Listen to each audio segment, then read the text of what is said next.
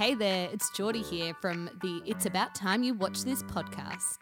Join us each week as we explore and discuss some of the greatest films ever made that up until now I've never seen before. That's right, you name it, I probably haven't seen it. But my darling husband is on a mission to change that, one movie at a time, with a ton of laughs along the way. Check out It's About Time You Watch This now, wherever you get your podcasts. Exploring the power of the right mindset and creating a healthy and fulfilling life. You're listening to the Unstoppable Mindset Podcast with Imogen Harris. Hello everyone, it is Imogen back again for a, another Q&A on the Unstoppable Mindset podcast. We had a lot of different questions come in regarding some topics that just require a little bit more in depth. So I've got my beautiful brother with me, Chris, again, Hello going again. to anchor some of these Q and A's just to allow, like, I don't know what order they come in. I don't know what's getting thrown my way. So it just allows less scripted and more just honest and in depth responses in what you guys want to hear. 100%. We had heaps of stuff coming through Instagram as well. So the first one I'm going to throw at you today, Imo, is uh, biggest life lessons. What are some of your biggest life lessons? Life lessons requiring what you want out of life time. Time is such a beautiful thing and i definitely think especially throughout pandemics throughout um, you know, changing states whether that's changing friendships evolving friendships toxic relationships in the past everything requires time and requires patience and everything every hurdle that you come through in life it is an opportunity to grow and don't see that as something that, you know, is wrong or something that has failed or hasn't gone the way that you wanted it to. It's more like, okay, I've learned this, this, this from these experiences, and I'm going to take that with me, you know, forever in any circumstance now in the future. I'm like, well, this happened last time and it didn't make me feel good or it didn't serve me, it didn't align with what I wanted out of life. So this time I would do it differently. So I definitely think being optimistic and also using your past experiences as an opportunity to grow in the future. It's an old saying and it's, you know, it's a bit cliche, but that whole everything happens for a reason. Damn straight. It, it's fact. Like you, you go through some really hard shit and you go, this, why is this happening to me? Like this is unfair. Why, why does this have to happen to me all the time? But you do get to a point in life where you go, okay, well, if that shitty stuff had never happened, well, then I wouldn't have taken this step and I wouldn't have moved here or I wouldn't have done this and I wouldn't be in this position now. Everything that anyone goes through, and this is so important, what you might go through, someone no doubt is going through something similar. And also, you know, only because you're going through something, it doesn't mean the people around you aren't going through their own own situations, own, you know, hurdles in life. So it's also being compassionate to other people and allowing, you know, don't be selfish. Check in on other people and go, you know, I'm not in this alone, but also communicate, be open. And I'm such a strong advocate for, especially with mental health, reaching out, reaching out to professionals, reaching out to loved ones. You don't have to do things by yourself. I was always like, no, I'm fine. I've got this. Like, I don't need to talk to anyone. I'm all good. But it got to the point I was like, you, you can't you can't keep juggling all this by yourself. You need to let someone in. And I think at that point of my life where I allowed to be in control of who I talk to and how much I share, it allowed me to open up those doors more and be more open, not just with, you know, my psychologist or anything like that, but also my friends, my family, my partner, because they they can understand me on a deeper level now and know you know what I need, but also what they need from me too. So everything comes with communication and just allowing yourself to not hold everything in on your own sometimes. All right. Next question was biggest learning curves you've found in the off season. Oh, so obviously, I know the last kind of you know eight to ten to twelve months. I've been quite open on my social media about the highs and the lows of this improvement season that I've been um, undergoing for my obviously comp prep. But regardless of a comp prep, there was actually moments this year where I was actually contemplating not competing.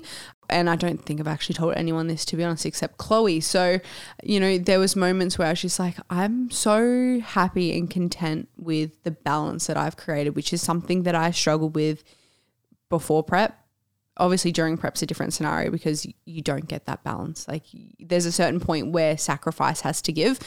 But even before prep and you know for a brief moment after prep i really struggled to let go of tracking everything to the gram always making sure that everything was ticked and you know to a point yes that's what makes me me but at the same time i was neglecting being present being social. As i was moving into state as i was starting a new life saying goodbye saying hello I had to really take a step back and go, if I'm not present right now, these are moments that I'm never going to get back. And I wasn't in a prep, so I was able to enjoy those moments. So I think I've grown so much as a person, allowing myself this time between shows to really find who I am without being lean, without competing, to allow myself to also focus on my business, my relationships, myself as well, you know, being aware of my mental health and being aware of how I need to continuously progress and to give myself what I need in order to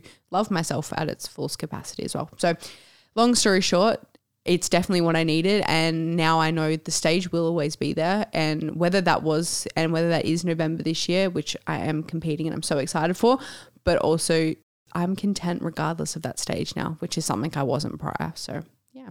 Well, the next one is biggest lessons this year. I'm gonna I'm gonna change this to biggest lessons in the last twelve months. I was gonna say it's been three months, been, not even. Hasn't been a hell of a lot of room for lessons so far this year. But let's go to the last twelve months. What are some of the biggest lessons you've taken out of the last twelve months? Um, I think the biggest lesson for me is again just not letting go, but allowing myself to have that best of both worlds.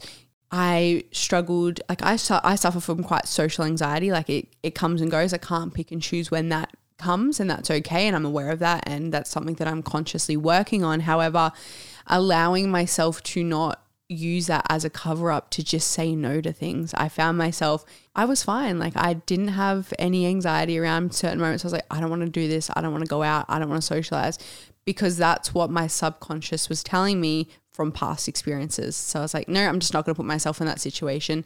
But now it's like, you know, I think a few people going, oh, you're going to a few festivals and you're doing, you're going out a lot, like a lot more. And I don't drink at like a lot of these things. I don't feel like I obviously need to. But also, if I do want to have a couple of drinks, I can, and that's fine. But I'm allowing myself to be in these situations that, yes, put me in a difficult position sometimes mentally, but I'm also allowing myself to show I am capable of going to these things and I am capable because at the end of the day, I can chat for hours, which Chris is probably aware of. Yep. Um, but sometimes I can get a bit overwhelmed. So it's just being aware of that and knowing when I need to also take a step back, but when I can push forward and just push myself a little bit further. So that would be probably balance is my key word for the last 12 months. Well, I think one thing you probably anxiety after the last three years with COVID and everything has, and social anxiety especially, has come to the forefront a lot. Five years ago, we didn't talk about this stuff. Uh, it just wasn't spoken about, or it, if you said I can't go because I have social anxiety, people sort of what Why? are you talking about? That's just stupid. Whereas now I think everybody has to a degree a level of social anxiety. 100%. Because there was eighteen months there where we didn't leave the house. and I think we're so set in our own ways. And I think it's so important as well to, again, as I said before, communicate, but surround yourself with people who you don't feel like you have to explain yourself to. I think that's super important. I've really had to pick and choose who I invest my energy into these last 12 months. I've had to say and let go of a lot of friendships because they weren't serving me. I was giving my all in a lot of friendships and I just wasn't receiving that same energy and alignment back. And I feel like it's a bit of a kick in the guts because you're like, I know for myself, my I love giving to people. I'm a giver, and sometimes it got to a point where I was like, I'm getting absolutely nothing in return out of this, which it's a hard pill to swallow because you don't want to let go of some of these friendships which you believe, oh, you know, I've known these for this amount of time or any circumstance. You're like, well, actually, you know what?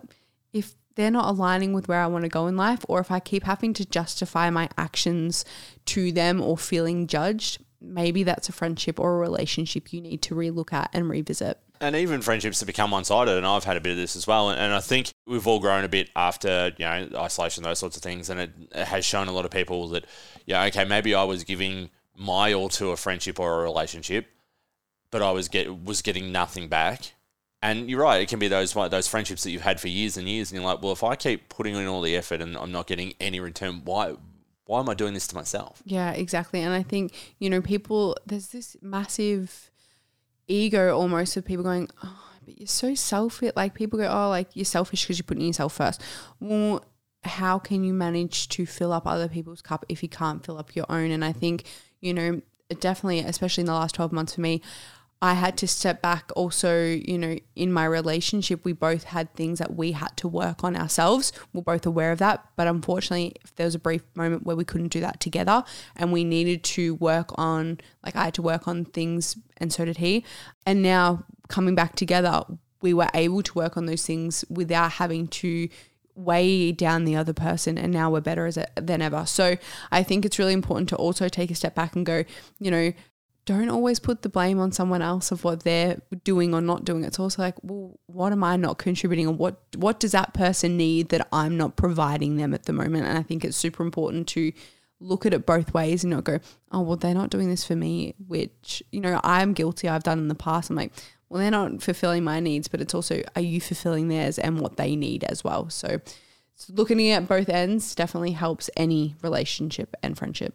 Well, the final question we've got for this episode, and, and we are, I think, six or seven episodes into the podcast now, but one of the questions is what are you planning on talking about in the podcast and what are some of the things that we'll cover? There is a lot that I want to unravel. I think I get a lot of questions, whether that's a client, whether that's a friend, whether that's partner, whoever it is, in terms of how I'm feeling. And I do feel like sometimes I struggle to be open and be vulnerable. And I think this is a platform where I can talk about my past experiences, whether that is past relationships that I've been through, you know, my journey of weight loss. I prior to that was also severely underweight. So I've been on both extremes of, you know, what people see as, I guess, unhealthy, of, you know, trying to figure out where I belong in this world is definitely been a big one for me. And I definitely am a huge believer of everything happens for a reason, as we're saying before, but also sharing my experiences. So if someone's going through something similar, I'm able to maybe give them some insight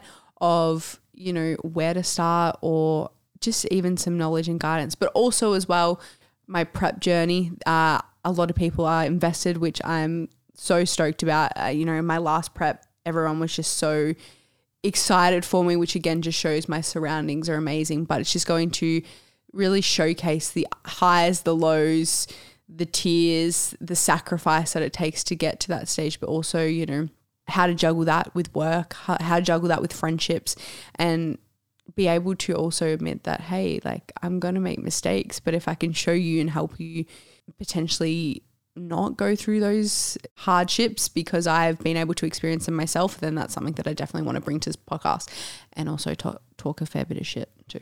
Hundred percent. All those that have been listening to the first few episodes and I've heard some of the guests and the the, the journey that they've been on and, and will continue to go on because the guests we've had on so far, I think, will probably end up being regular guests on the show. There's been some really good stuff that's come out already, and lots more. And I think anyone that follows you on social media knows that you've got plenty to say. I, I have a bit. you, you generally have, yeah, and I referred to this in one of the first episodes. You, your walk and talks are almost famous now. Of you know when you're out doing your steps and those sorts of things, and you're doing your Insta videos and your Insta lives and those sorts of things. This is a platform for you to go a bit more in depth into the, a lot of that stuff. Yeah, and I think definitely like if I go onto my story to talk, it's usually for there's something that's driven that and there's a passion or there's something that's really got me going and get got me firing and I think being able to talk a little bit in depth with this as well it just allows that extra layer of emotion that sometimes I feel like you can't necessarily post on social media. I think a lot of people tend to glorify what they post. I've definitely I feel like I'm quite authentic and real, but there's also things that I could talk about for for hours and obviously the time story is 60 seconds so we can't really do that. So this just allows to delve a little bit deeper into yeah not just past but future and and where i'm going and and also just learning curves along the way. 100% and as we said if you've got questions those sorts of things that you would like answers to for the podcast you can you can jump you want to know my dirty secrets? jump onto Imo's uh, insta and and shoot through a dm and let us know those questions and we will try and get those answered Yeah, alrighty. Well, thank you guys for listening. Uh, again, any questions, you know where to find me on Instagram. But have an amazing day, and I'll chat to you soon. You've been listening to the Unstoppable Mindset Podcast, a creative media production.